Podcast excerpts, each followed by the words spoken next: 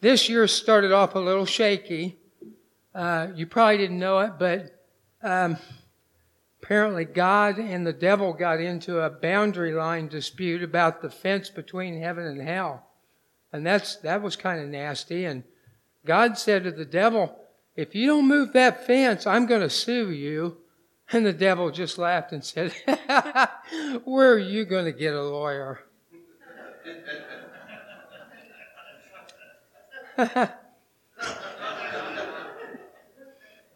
and yesterday I got sworn in as a county councilman, and that was interesting because um, they allowed you to bring your own Bible. And I thought, ooh, do I even have a Bible? I, you know, this is my Bible. I have, I have the NIV on my phone, and that's what I've used for years. But that looks a little odd. So I managed to find a Bible and I got sworn in. Well, today's sermon is not about New Year's resolutions. Uh, I imagine that that's one of the hottest topics being given today. And it is very odd giving the sermon with you sitting here, Kevin. I, it's make. Well, could you just like turn around and just face the no? I was going to say we we had a contest to decide who would give the sermon today, me or Kevin, and we had a sermon off, and he actually won. But I reported it in social media as I came in second and he came in next to last. So here I am. Today's sermon is the topic is broken toys. About 35 years ago, by my calculations, I was attending the First Christian Church in Danville, Indiana. At that time, my minister's name was Joe Stump. Now, maybe there's somebody here that might remember his name because he had been the minister at First Christian Church in Gas City. And that was before he went to Brownsburg. In any event, Joe gave a sermon that really touched me that I never forgot entitled Broken Toys. Other than some of the more recent sermons I've heard here from Kevin and Kevin, um, that sermon was probably the only one that I ever heard that stuck in my mind, decade after decade. I certainly don't remember the sermon word for word, believe me. I only remember it as a concept generally. And I even contacted Joe. Uh, actually, it was kind of embarrassing. I contacted his daughter in law thinking there's no way Joe could still be alive and said, Do you have any of Joe's papers? I'd like to get a copy of his sermon on broken toys. She responded in Facebook Messenger, I'll ask him. So, well, I'm delighted that Joe is still alive. I'm sure, he, sure he's quite retired. But when I contacted him, he didn't have it. He apologized for his, his as he put it, weak record keeping skills. So the following is not Joe Stump's Broken Toys sermon, but it is certainly inspired by it. And the concept that I remember from his, his sermon is contained in this. In order to put a frame around this message, I found a very, what I think is a very appropriate poem that goes as follows As children bring their broken toys with tears for me to mend, I brought my broken dreams to God because He was my friend. But then instead of leaving Him in peace to work alone, I hung around and tried to help with ways that were my own. At last I snatched them back and cried, How could you be so slow? My child, he said, what could I do? You never did let go. Well, Christmas was just a few days ago, and with each Christmas, some of the most powerful and long lasting memories of our lives come back and flood our minds. For me, as a child, much of Christmas was, of course, about the eternal quest for toys. My dear mom, Connie Burke, then Connie Connor, and my dad, Larry Connor, would scrounge and save, I'm sure. And looking back, with my dad being a police officer, he didn't make much, and I don't think mom worked a lot when uh, during this time that I can remember. I'm I'm now amazed that they came up with the I mean, the, the floor was covered with toys and wrappings, and how they did it is, is miraculous to me. Every year they seemed to nail it, and Candy, correct me if I'm wrong, it seemed like they always got just what we wanted. And Kelly, my brother, got what he wanted, and I got what I wanted. And I remember some of my ultimate toys. I think there's several that stand out, but probably the one that was it for me was the original Atari Pong game. My dad, I'm sorry, Santa Claus, I think got it from the old Sears store, which is now a parking lot across from my office downtown. But that was just it. I, I, you know, to have to be able bounce that little ball of light back and forth, that was just one of the best toys I ever got. Were there any really special toys that you all got as a kid? Uh, shout it out. Just tell me a, a toy you remember mom and dad or family got me and I'll never forget it. Evel Knievel. Evel Knievel. Over the ramp, right? Down the stairwell. Broken toys. Stills. Broken legs. Been there, done that. A five, oh, Schwinn. Oh, be still my heart. Yeah. Skates. Mom always got me a dish set every, you know, little kids' dishes every year, so I was very old. well, you're not there yet, so I'm your older brother. I'm the one that's very old. Any others? I don't want to. Well, you know, our, our, our parents love to give us toys and make our Christmases special and other holidays special.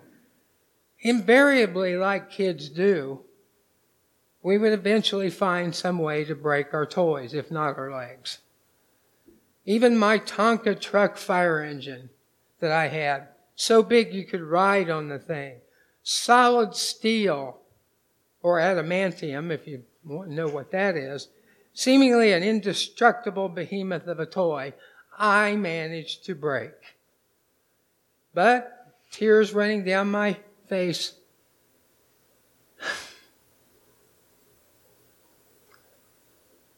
I took it to my dad and said, Daddy, please fix my toy.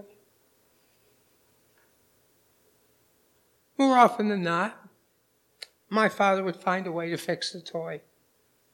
Almost instinctively, I knew to bring my broken toys to my sorry, to my father. He would be able to repair the broken toy, dry my tears, and comfort me. And more often than not, my father, and yes, sometimes my mother, would fix the toys and I would be happy again. If my parents couldn't fix my toy, it couldn't be fixed. You probably recall, especially at this time of year, the film It's a Wonderful Life and the iconic scene where George Bailey goes to Zuzu in her sick bed, thanks to her negligent teacher. And Zuzu asks her father to look at the flower that she'd gotten at school, and as she's handing it to him, it loses some of its petals. And lay, laying there, she hands her little flower to, to George, her father, and says, Look, Daddy, paste it. And that's a perfect quote. I would not misquote Wonderful Life by one word. I Googled it. Using a little fatherly sleight of hand, he pretends to reattach the petals and hands it back to her and to little Zuzu, who's comforted. In her eyes, her father has fixed her flower.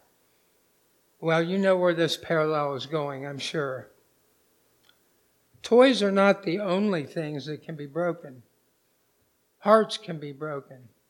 Spirits can be broken. People can be broken. Promises can be broken. The world can be broken.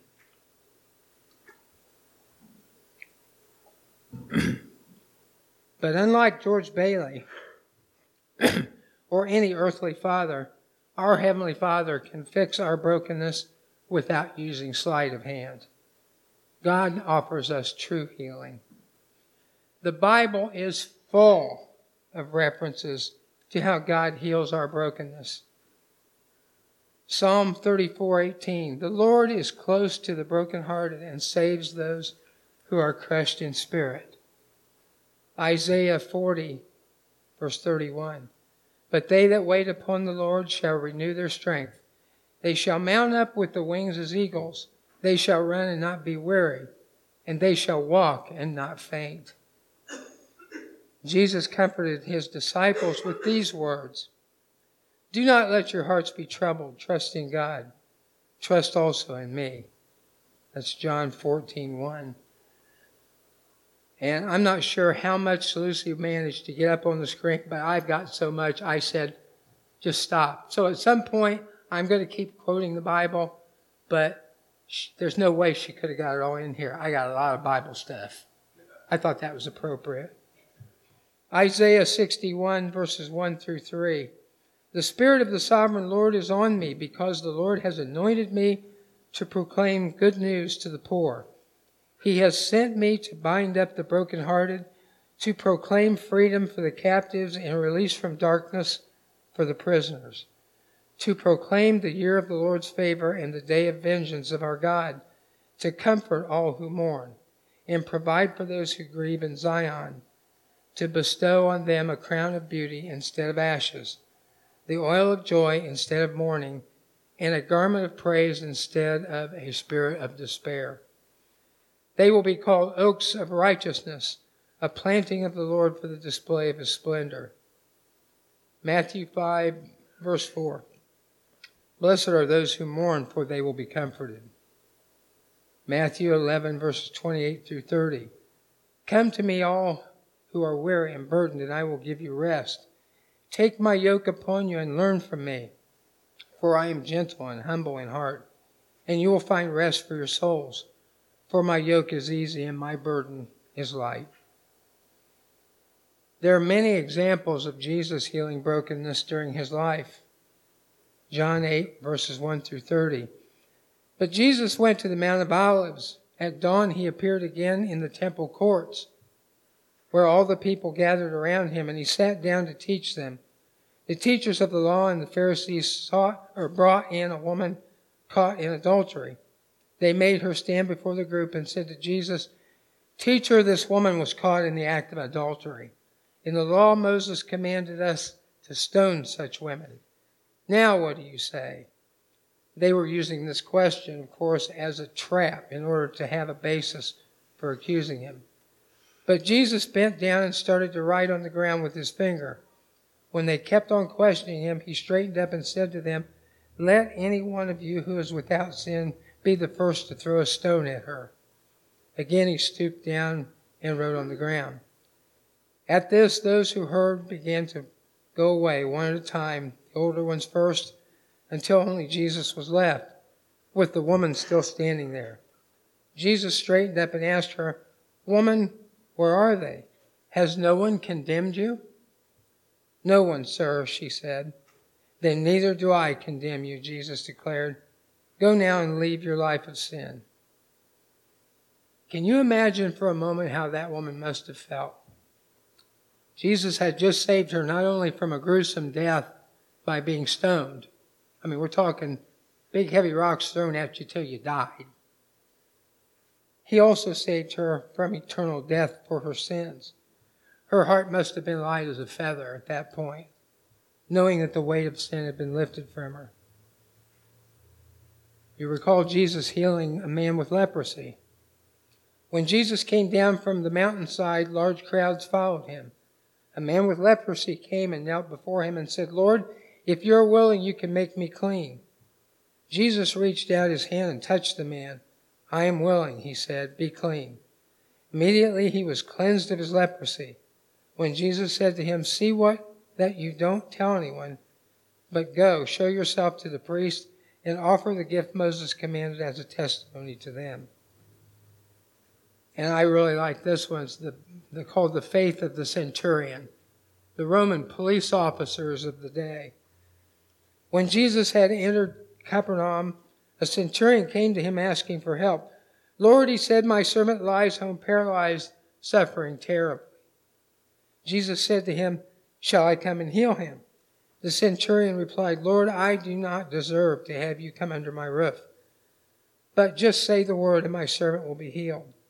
For I myself am a man under authority, with soldiers under me. I tell this one, Go, and he goes. And that one, Come, and he comes. I say to my servant, Do this, and he does it.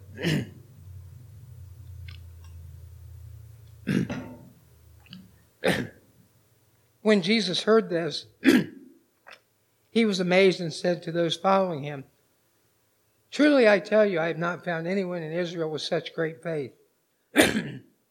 I say to you that many will come from the east and the west and will take their places at the feast with Abraham, Isaac, and Jacob in the kingdom of heaven. But the subjects of the kingdom will be thrown outside into the darkness where there will be weeping and gnashing of teeth. Then Jesus said to the centurion, Go, let it be done just as you believed it would.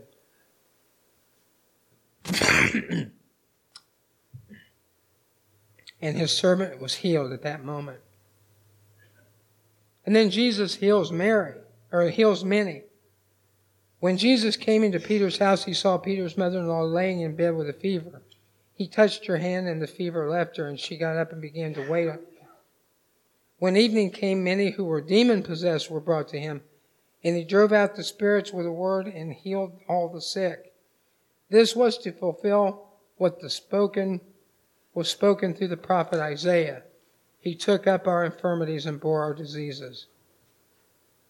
There was a cost to following Jesus. When Jesus saw the crowd around him, he gave orders to cross to the other side of the lake. Then a teacher of the law came to him and said, Teacher, I will follow you wherever you go. Jesus replied, Foxes have dens and birds have nests, but the Son of Man has no place to lay his head. And another disciple said to him, Lord, first let me go and bury my father. But Jesus told him, Follow me and let the dead bury their own dead. Jesus calms the storm, even the brokenness of the weather. When he got into the boat and his disciples followed him, suddenly a furious storm came up on the lake, so that waves swept over the boat, but Jesus was sleeping. The disciples went and woke him, saying, Lord, save us. We're going to drown. He replied, You have little faith. Why are you so afraid?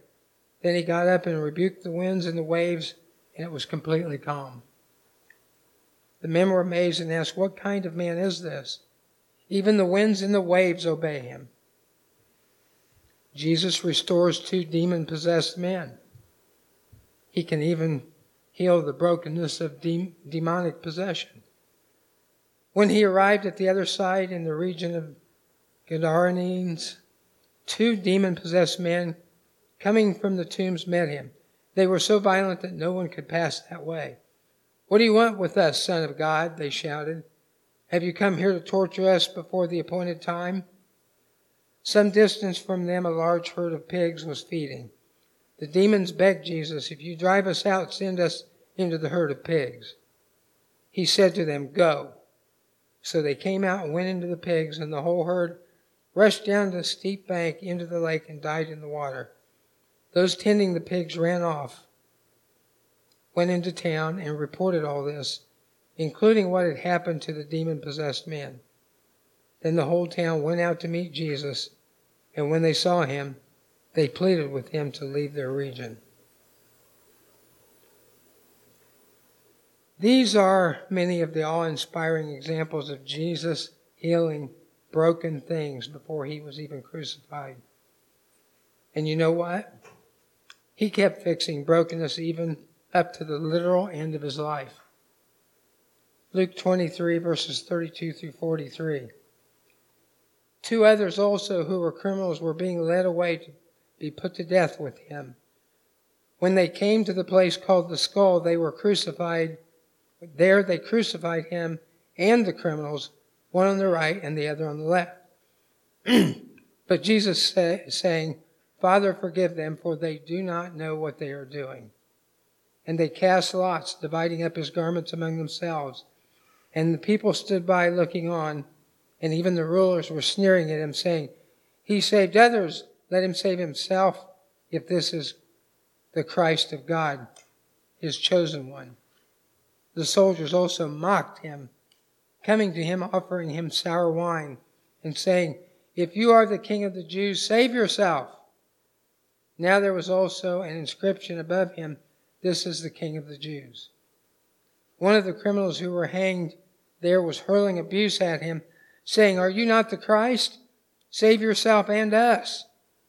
But the other answered and rebuking him said, Do you not even fear God, since you are under the same sentence of condemnation? And we indeed are suffering justly, for we are receiving what we deserve for our deeds. But this man has done nothing wrong. And he was saying, Jesus, remember me when you come into your kingdom. And he said to him, Truly I say to you today, you shall be with me in paradise. Even in Christ's agony, in his dying moments, broken himself and abandoned, Jesus called on his Father, Forgive them, for they know not what they do. He asked for the forgiveness of the criminal next to him. He asked in saying, They know not what they do, for mercy for the world. During the Christmas season, Lucy and I love watching classic holiday movies like Christmas Carol and It's a Wonderful Life. Me, much more on Wonderful Life than Lucy. Uh, but we watch those over and over. To me, the appeal of movies like that is they are about a happy ending of redemption. After being visited by the three spirits of Christmas, Scrooge becomes a new man. After being shown what life would have been like had he never been born, George Bailey in the end cries out, I want to live again. Please, God, let me live again. Are you redeemed? Do you want to live again? As fallible human beings by our very nature, we all carry bags and bags and bags of broken toys.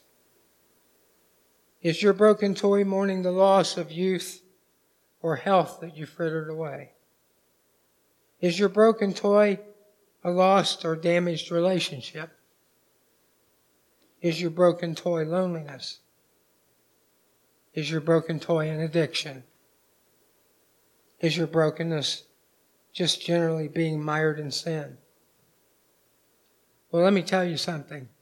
If you think your heavenly father or your heavenly, or I'm sorry, if you think your earthly father or your mother were good at fixing broken things, God's got something else to show you. He is infinitely, literally infinitely better at fixing things. We simply need to let go and let God. As a wise woman often tells me, you need to let God drive the bus. Let me go back to one point. I may have been a little unfair with George Bailey when I said he used sleight of hand to fix Susie's broken flower. It didn't really matter how he eased her pain. The, the thing is, he did. For all intents and purposes, George Bailey fixed that flower.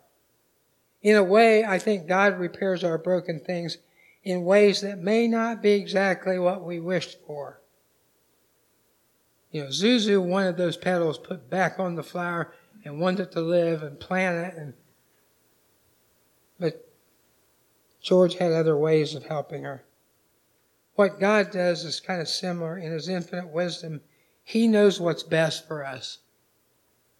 For example, a woman sobbing in the night for an abusive relationship to be saved might have her prayer answered by a God fearing man arriving in her life. As the Garth Brooks song says, some of God's greatest gifts are unanswered prayers. The point is that to find peace and have our broken toys fixed, we need to have faith in the innocent trust of a child and bring those broken toys to God. Lay those broken things at the foot of the cross. In one way or another, our Heavenly Father will fix them. Do you have broken toys that need fixed today? If there is anyone here today who has not accepted Jesus Christ as their personal Lord and Savior, I would invite you to come forward as the praise team returns to the stage, and we'll get you on the right path, I assure you. And let me offer you this invitation as well. If you have already accepted Christ into your heart and made that good confession of faith, then let me extend the challenge to you that you reach out to someone else, anyone else, and offer them Christ. Thank you, and turn over the praise team.